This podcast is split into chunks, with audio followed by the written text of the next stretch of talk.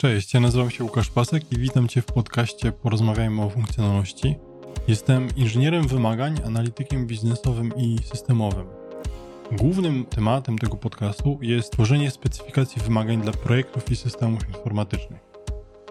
Ten podcast jest dla każdego, kto chciałby wyeliminować błędy popełniane na etapie ustalania zakresu i tworzenia wymagań dla projektu IT. Przede wszystkim ten podcast pomoże Ci lepiej zrozumieć Twoją rolę w projektach informatycznych. Cześć, zapraszam Was na 13 odcinek podcastu. Odcinek o tym, czy warto być inżynierem wymagań przez dłużej niż dwa lata.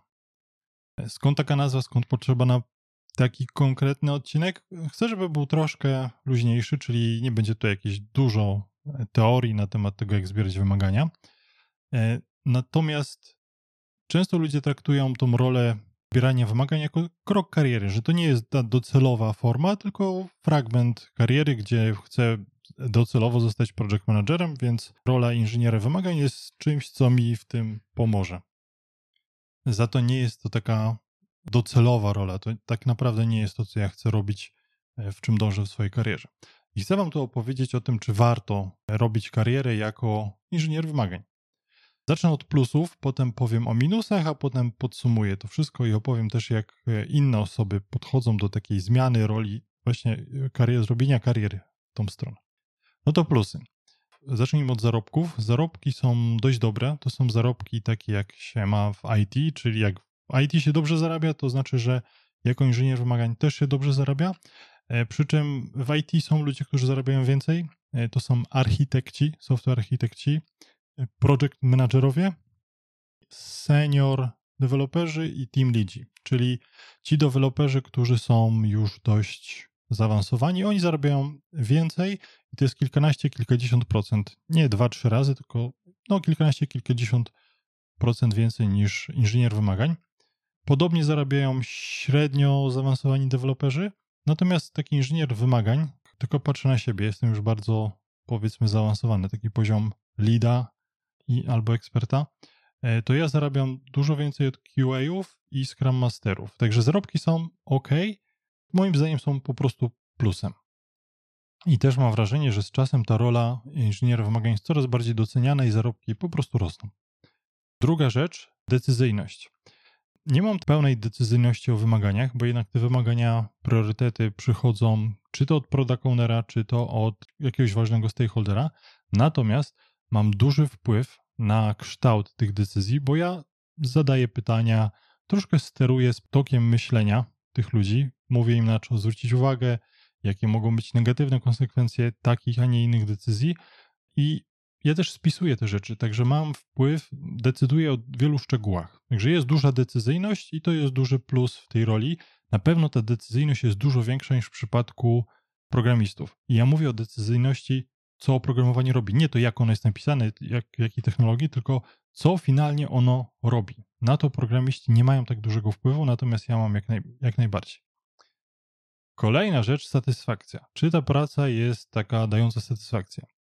Tak, jak najbardziej, bo ta praca ułatwia życie innym ludziom, innym rolom w projekcie informatycznym.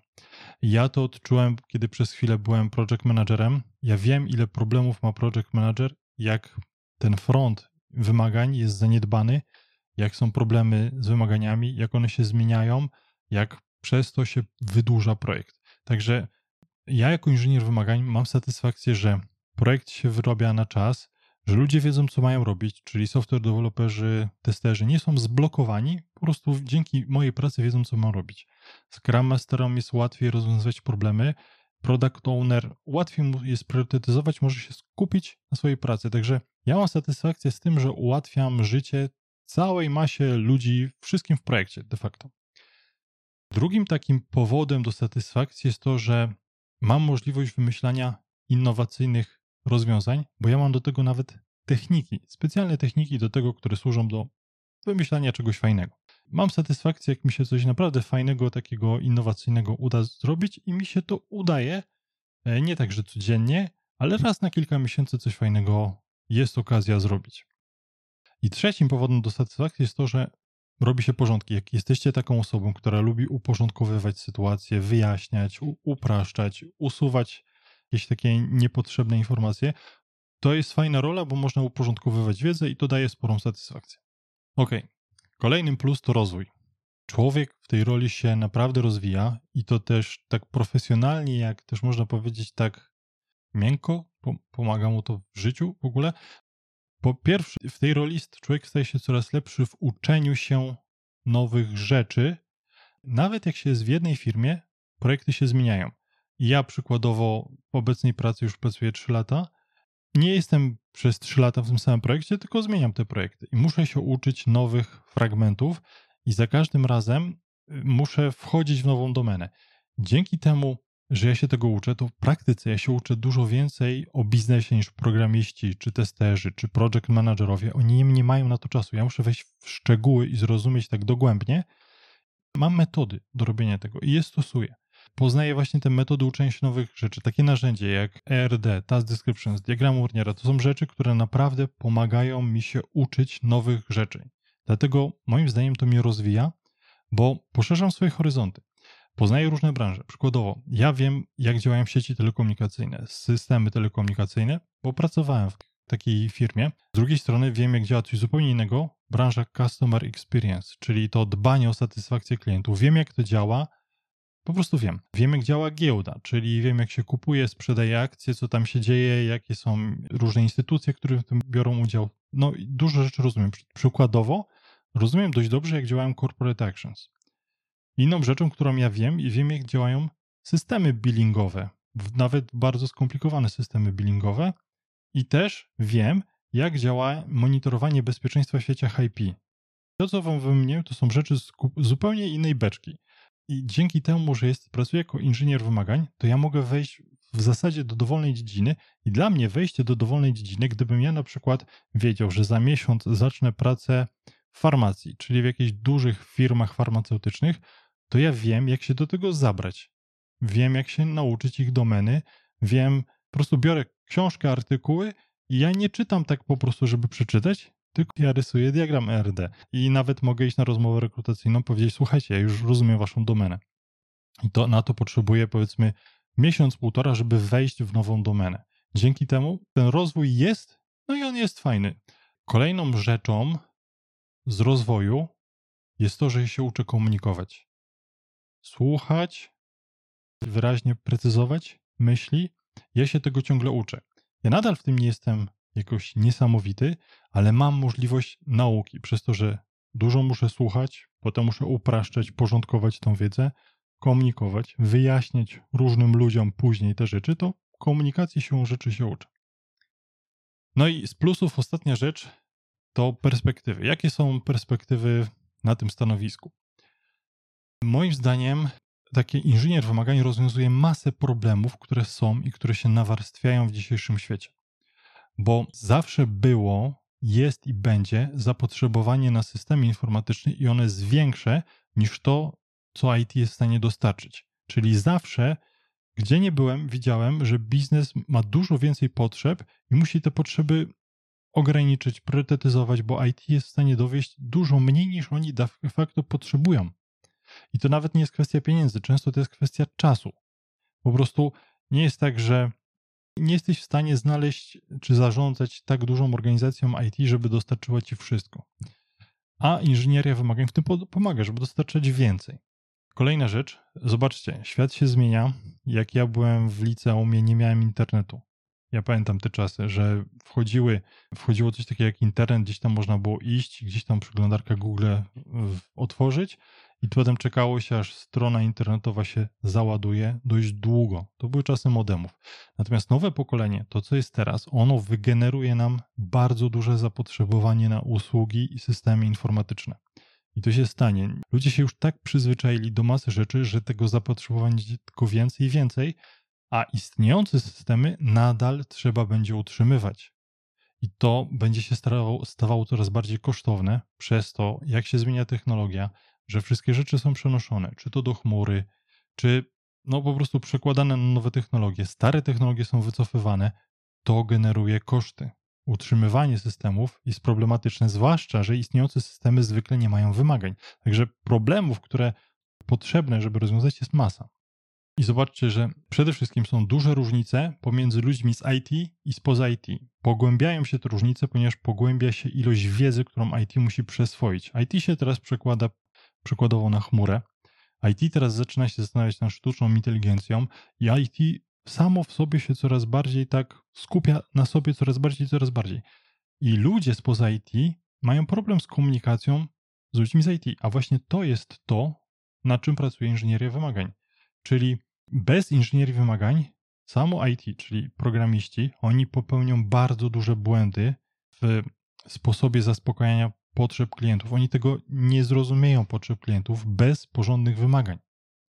Czyli będzie mieć rozwiązanie niedostosowane do potrzeb, także bardzo duże ryzyko. I w praktyce, jeżeli chodzi o perspektywy, to menadżerowie będą musieli rozwiązać problemy. Takie, w których ekspertem są inżynierowie wymagań, czyli menadżerowie będą widzieli, że potrzebują pomocy tych inżynierów wymagań.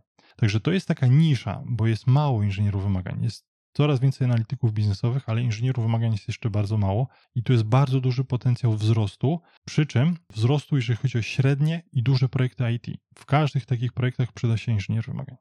No i ostatnim taką perspektywą, dość ciekawą, jest to, że łatwo wpaść na pomysł na swój startup, bo przez to, że tyle różnych dziedzin wiedzy mamy styczność, to mamy okazję wpaść na swój pomysł. Po prostu to zrobić, tam to zrobić. Jesteśmy na styku IT i biznesu i jeżeli macie taką smykałkę czy chęć stworzenia kiedyś coś swojego, startupu, to to jest dobra rola, żeby do tego dojść. Nie szybko, ale w dłuższej perspektywie czasu to się da zrobić. Ok, koniec plusów. To teraz minusy. Po pierwsze, pro, są problemy na progu wejścia, czyli to nie jest rola, do której, której łatwo się nauczyć i nauka roli inżyniera wymagań wymaga praktyki. Trzeba dobrze poznać i zastosować metody. Nie wystarczy tu się poczytać, a jest coś takiego jak RD, a jest coś takiego jak task descriptions, a są tam atomowe. Nie, to nie wystarczy, to trzeba robić, to trzeba dość długo robić, stosować, widzieć co się sprawdza, co nie i to zajmuje czas. Mi zdobywanie wiedzy zajęło 10 lat. I to przez to, że nie miałem nigdy pomocy mentora, bo no nie było ludzi w tej specjalizacji. Ja raczej uczyłem się na swoich błędach i na projektach, plus książki, książki, książki, metody, eksperymenty. Także to jest duży, jest duży problem wejścia, bo nie ma z kogo się uczyć specjalnie. Ja tworzę tą stronę, ten podcast po to, żeby jedno z takich pierwszych miejsc powstało, przynajmniej po polsku, ale wyobraźcie sobie, że jesteście gdzieś indziej na świecie, w dowolnym innym kraju, to pytanie, czy znajdziecie taką wiedzę mentora, jeżeli mówicie po hiszpańsku, niemiecku, duńsku, portugalsku, czesku? Może niekoniecznie. Także najczęściej ludzie nie trafią na, na po prostu to źródło wiedzy. A z drugiej strony jest dużo niesprawdzonych, bo jest masę miejsc, gdzie można przeczytać, że najlepszym sposobem zbierania wymagań są user stories i nie ma przykładów, bo generalnie jest mało przykładów. Nie wiecie, czy ten ktoś, kto to napisał, czy on miał x lat doświadczenia w inżynierii wymagań? No raczej nie. E, często jest tak, że jest dużo ludzi, którzy piszą, coś robili parę miesięcy, jeden projekt i już będą pisać, co i jak robić, co działa, co nie działa, uczyć wszystkich, że najlepsze są user stories. Także e, dużą bolączką jest to, że jest mało przykładów i to wszystko generuje problem nauki. Bo przykładowo, gdybyście byli programistami, to nie ma deficytu kodu źródłowego, który można przeczytać, zobaczyć przykłady. Jak uczyłem się Pythona, to widziałem masę przykładów kodu, typu zrobić taki wzorzec projektowy czy taki. Ja przykładowo stosowałem taki wzorzec projektowy Builder i były przykłady w Pythonie, jak to zastosować. Nigdy nie miałem problemu, nawet jak miałem swój problem, jak zrobić w Pythonie to, to i to, to już jest kod pokazany, jak to zrobić. Natomiast takiego czegoś nie ma w przypadku inżynierii wymagań. Nie ma czegoś takiego, o dobra, chcę napisać wymagania do uprawnień. Jest jakiś przykład? A gdzie tam? Nie ma czegoś takiego jak przykłady. No także jest problem na progu wejścia i to jest bardzo duży minus. I generalnie moim zdaniem sam próg wejścia jest pro problemem, bo pozostałe role, takie jak tester, Scrum Master, Product Owner, Project Manager, Software Developer, wszystko to jest dobrze zdefiniowane. Natomiast rola inżyniera wymagań nie jest dobrze zdefiniowana i firmy same nie wiedzą, że taka rola istnieje, jak do niej dopasować proces, No i przez to próg wejścia w tą rolę jest większy niż w przypadku innych ról, gdzie ty wiesz, co masz robić. Bo taki tester, project manager, software developer, oni wiedzą, co mają zrobić. Natomiast ty musisz sam do tego dojść. I ty musisz innych poprowadzić, nauczyć, wytłumaczyć im, do czego ta inżynieria w ogóle jest potrzebna. Także próg wejścia jest duży i czasochłonny. Ok, kolejny minus. Koszty. Trzeba poświęcić czas, a czas to pieniądz. Czyli czas, energię trzeba poświęcić na czytanie książek. Nie da się przeskoczyć czytania Karla Wiggersa czy innych autorów typu Sorena Lausena, Howarda Podesły, Ellen Godesdiner. Są autorzy, którzy piszą książki. Trzeba te książki przeczytać, żeby trochę tej teorii liznąć, zrozumieć pewne rzeczy. Trzeba się nauczyć metod i narzędzi. To się nazywa inżynieria, bo tam są konkretne metody, czyli musisz poświęcić czas, żeby nauczyć się rysować diagramy sekwencji. I to nie tylko zobaczyć, jeden diagram narysować, zastosować w kilku projektach i zobaczyć, co ci się sprawdza, co nie. Przykładowo, jest coś takiego jak spec by example. Ja się uczyłem w praktyce przez dwa lata w UBS-ie to pisać, żeby to pisać dobrze. I stopniowo człowiek widzi, co się sprawdza, co się nie sprawdza, widzi, gdzie za dużo władował w jeden scenariusz, jak to zrobić dobrze. No i takich metod jest sporo. Są diagramy RD, diagram Warnera, są atomowe wymagania. Dużo czasu trzeba poświęcić, żeby to robić dobrze. Kolejna rzecz. My nie uczymy się tylko i wyłącznie pisania wymagań. Jako inżynier wymagań ja muszę rozumieć IT. Przykładowo, ja znam SQL-a dość dobrze. Były projekty, gdzie dwa lata siedziałem w SQL-u, wyciągałem w kółko dane. Znam dość dobrze REST API, czyli potrafię, nie wiem, zaprojektować endpoint, rozumiem co to jest, jak to działa. Wiem, co to są operacje na danych, typu transformacja, mapowanie, takie rzeczy. Ja to po prostu rozumiem. Wiem, jakie są typy danych, także czuję to, że programiści muszą wiedzieć, jak ja im definiuję, nie wiem, słownik danych, to im muszę powiedzieć, jeżeli jest string, jaki on ma mieć długość, jeżeli jest pewien typ danych, że data to, to jest coś innego niż liczba. Liczby zmienoprzecinkowe i integery to są różne. To trzeba trochę liznąć, czyli trzeba trochę liznąć programowania. Kolejną rzecz, którą trzeba zrozumieć, to są procesy. Scrum, Waterfall, takie rzeczy, ale to, to, już, jest, to już dużo o tym było powiedziane. Ok, także to były koszty. Kolejny minus to frustracja. Mi się zdarzało być sfrustrowanym. Problemów frustracji jest kilka. Priorytety będą zwykle ustalane przez kogoś innego niż was, czyli ktoś inny będzie ustalał, co robić w jakiej kolejności. Wy macie na to wpływ, ale jednak finalnie ktoś inny zdecyduje, co robić, co nie. I to może powodować frustrację. Przy czym frustracja na tym stanowisku jest mniejsza niż w rolach typu project manager, product owner, gdzie oni są bezpośrednio odpowiedzialni za zakres projektu. Natomiast jest większa niż w przypadku deweloperów i testerów. I w moim przypadku, co powodowało frustrację, to to, że czasem projekty idą wolno, bo możecie trafić do projektu, który nie jest tak ważny jak inne, będziecie mieć po prostu mało deweloperów. Dużym powodem frustracji jest to, że część wymagań ląduje do, do kosza. Czyli albo zrobicie zupełnie źle wymagania, albo zrobicie ich za dużo i się okazuje potem, że nie da się tego dowieść, za duży zakres i dużo wymagań dość często idzie do kosza. Będziecie mieć dużo dobrych pomysłów też, których nie uda się zrealizować, także to będzie powodowało frustrację. Dobra, odejdźmy od frustracji. Kolejny minus to jest to, że musicie trochę się tak zamknąć na inne rzeczy, bo nie rozwiniecie się jako menadżer i nie rozwiniecie się jako deweloper tej roli. Czyli to, że ja tam trochę liznę programowanie, to nie znaczy, że ja się uczę, jak być software developerem. Ja bym teraz nie był w stanie być dobrym software developerem, który coś dostarcza. Tam jest za dużo innej wiedzy, której ja nie mam, o konfiguracji, stawianiu środowisk, różnych technologiach. Po prostu tego nie macie. Także jak, nie liczcie na to, że rozwiniecie się w stronę software developera w tej roli. Moim zdaniem też nie rozwiniecie się w stronę menadżera, bo project manager czy w ogóle menadżer musi uczyć się zupełnie innych rzeczy, stykać się zupełnie innymi problemami komunikacyjnymi i politycznymi niż wy jako inżynier wymagań. Także specjalizujecie się w inżynierii wymagań i przez to zamykacie się na rozwój w innych obszarach. No i tak po prostu jest. Tego się nie przeskacze, także to jest minus tej roli. Kolejnym minusem są dość duże wyzwania, bo ta rola ma przed sobą większe wyzwania niż przykładowo software developer. Po pierwsze przez to, że musicie trochę być takim ewangelistą i tłumaczyć, że inżynieria wymagań jest potrzebna. Większość ludzi z IT nie widziało porządnych wymagań. Naprawdę. Rozmawiałem z nawet dawałem przykłady swoich wymagań Wolfranowi Müllerowi, który był project managerem w setkach projektów. Dosłownie, on x lat pracował jako project manager. Jak zobaczył moje wymagania, to powiedział, że on nigdy czegoś takiego nie widział na oczy. Ja też widzę po ludziach, że o zobaczcie, to jest diagram Warnera. A co to takiego? Pierwszy raz widzą. Nie stykałem się z czymś takim, że ktoś im dostarcza atomowe wymagania, że ktoś im dostarcza diagramy RD. Po prostu task description, nikt tego nie robi, także to jest problem. To nie jest fajne. Przez to większość ludzi uważa, że wymagania nie są konieczne, żeby dobrze zrobić projekt informatyczny. Mam znajomego, który po prostu uważa, że BDD, Test Driven Development, to jest wszystko, czego człowiek potrzebuje do szczęścia i nie potrzebuje w ogóle tworzyć czegoś takiego jak wymagania. I tyle.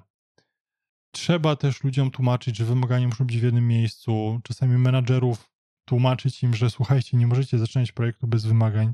Takie rzeczy. Także musicie walczyć o swoje miejsce w organizacji. To jest duże wyzwanie, takie, które wymaga trochę umiejętności miękkich. To jest ostatni minus. Widzicie, tych minusów było sporo. Ok, ale teraz przejdźmy do stresu, bo stres jest bardzo ważnym czynnikiem, który wpływa na życie. E, moim zdaniem stres jest wtedy, kiedy jest za dużo pracy, żeby móc z nią zdążyć. Albo wtedy, kiedy tak zwana higiena umysłowa się obniża, przez to, że musimy często przełączać kontekst. I jeżeli w ten sposób podejdziemy do stresu, to moim zdaniem jest dużo niższy stres w pracy inżyniera wymagań niż w pracy team leada, project managera i product ownera. To jest dużo niższy stres niż w tych i to jest bardzo duży plus tej roli.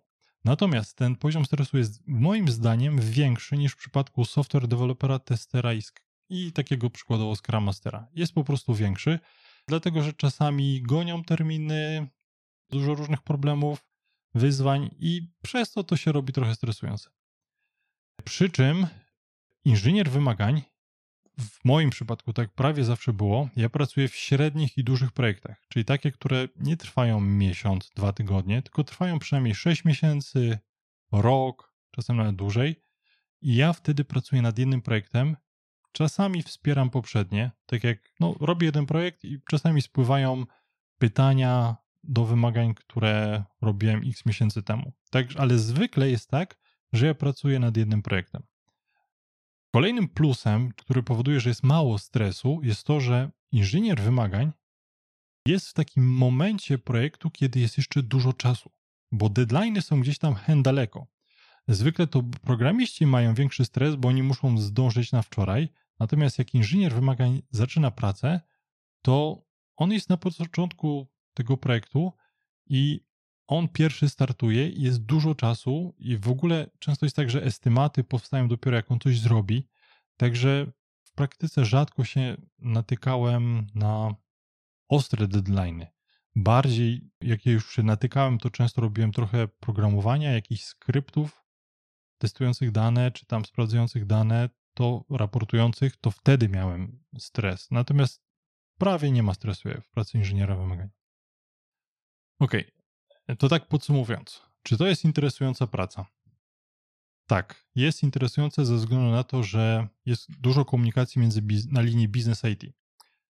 Jest też interesująca, bo trochę jest pracy podobnej do pracy programisty. To jak część diagramów, które robię, to są takie bardzo dość techniczne. Trochę SQL-a, także no, trochę technicznych rzeczy. Jest trochę pracy podobnej do pracy testera. Wymyślanie przykładków testowych, tak jak w Spec by Example, jest trochę pracy takiego modelowania procesów biznesowych, także jest dużo różnych rzeczy, przez to to jest w miarę interesujące. Nie jest tak, że się człowiek zamyka w jakiejś jednej szufladce i tyle, tylko robi różne rzeczy. Przez to praca jest w miarę interesująca, szybko zlatuje.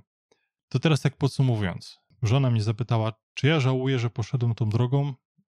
Czasami się zastanawiałem, czy może nie lepiej być project managerem albo software developerem, i nawet przez chwilę byłem project managerem, byłem product ownerem, bo chciałem mieć większą decyzyjność, ale powiem że mi się to zupełnie nie spodobało. Nie spodobało mi się dlatego, że jak byłem project managerem, to największe problemy miałem z tym, że nie było porządnych wymagań było bardzo dużo problemów w projektach. I niska jakość kodów, kółko jakieś bugi, gaszenie pożarów. Także nie spodobało mi się bycie project managerem. Jak byłem product ownerem, to, to się czułem czasami, że ja mam mniejszą decyzyjność niż, niż jak byłem po prostu inżynierem wymagań, także też mi się nie spodobało bycie product ownerem.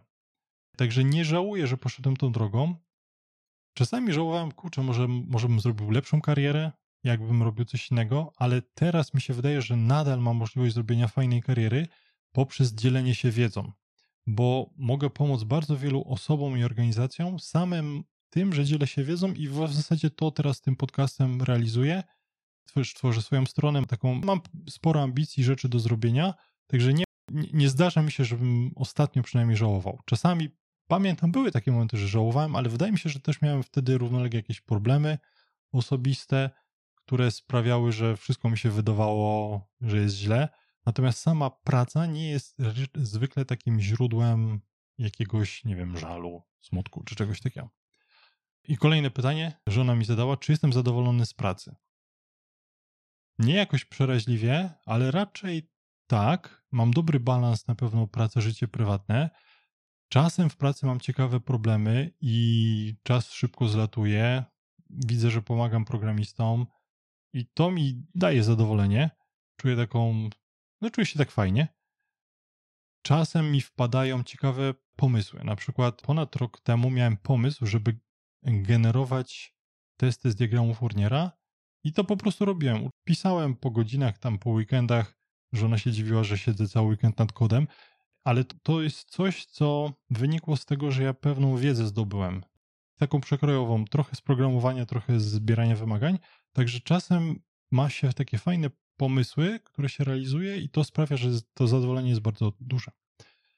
No i finalnie trochę innego punktu widzenia Wam opowiem, bo ja pomagam swojej żonie się przekształcić na inżyniera wymagań i ona już drugi rok to robi.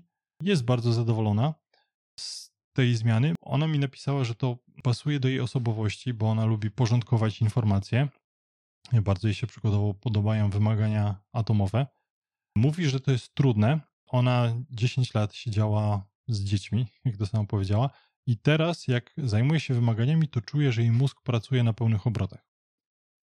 No i to jest pewnie fajne uczucie, chociaż bardzo męczące.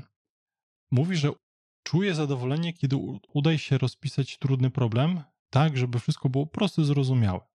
Także widzicie, tutaj osoba, która drugi rok się szkoli, przy czym pod moim okiem, że od razu uczy się tych rzeczy, które warto się nauczyć. No i to fajnie wychodzi. No także tyle. Trochę przydługo. Starałem się zmieścić w 20 minutach, chyba mi się nie udało. Ale dzięki i do zobaczenia w kolejnym odcinku. Dziękuję Ci za wysłuchanie całego odcinka i zachęcam do subskrypcji kanału. Może w trakcie słuchania przypomniał Ci się ktoś, kto miał podobny problem. Wyślij mu proszę link, może znajdzie coś ciekawego dla siebie. Gdybyś chciał, chciała o coś zapytać albo o czymkolwiek porozmawiać, to zapraszam do kontaktu przez mój profil na LinkedIn. Do usłyszenia w kolejnym odcinku.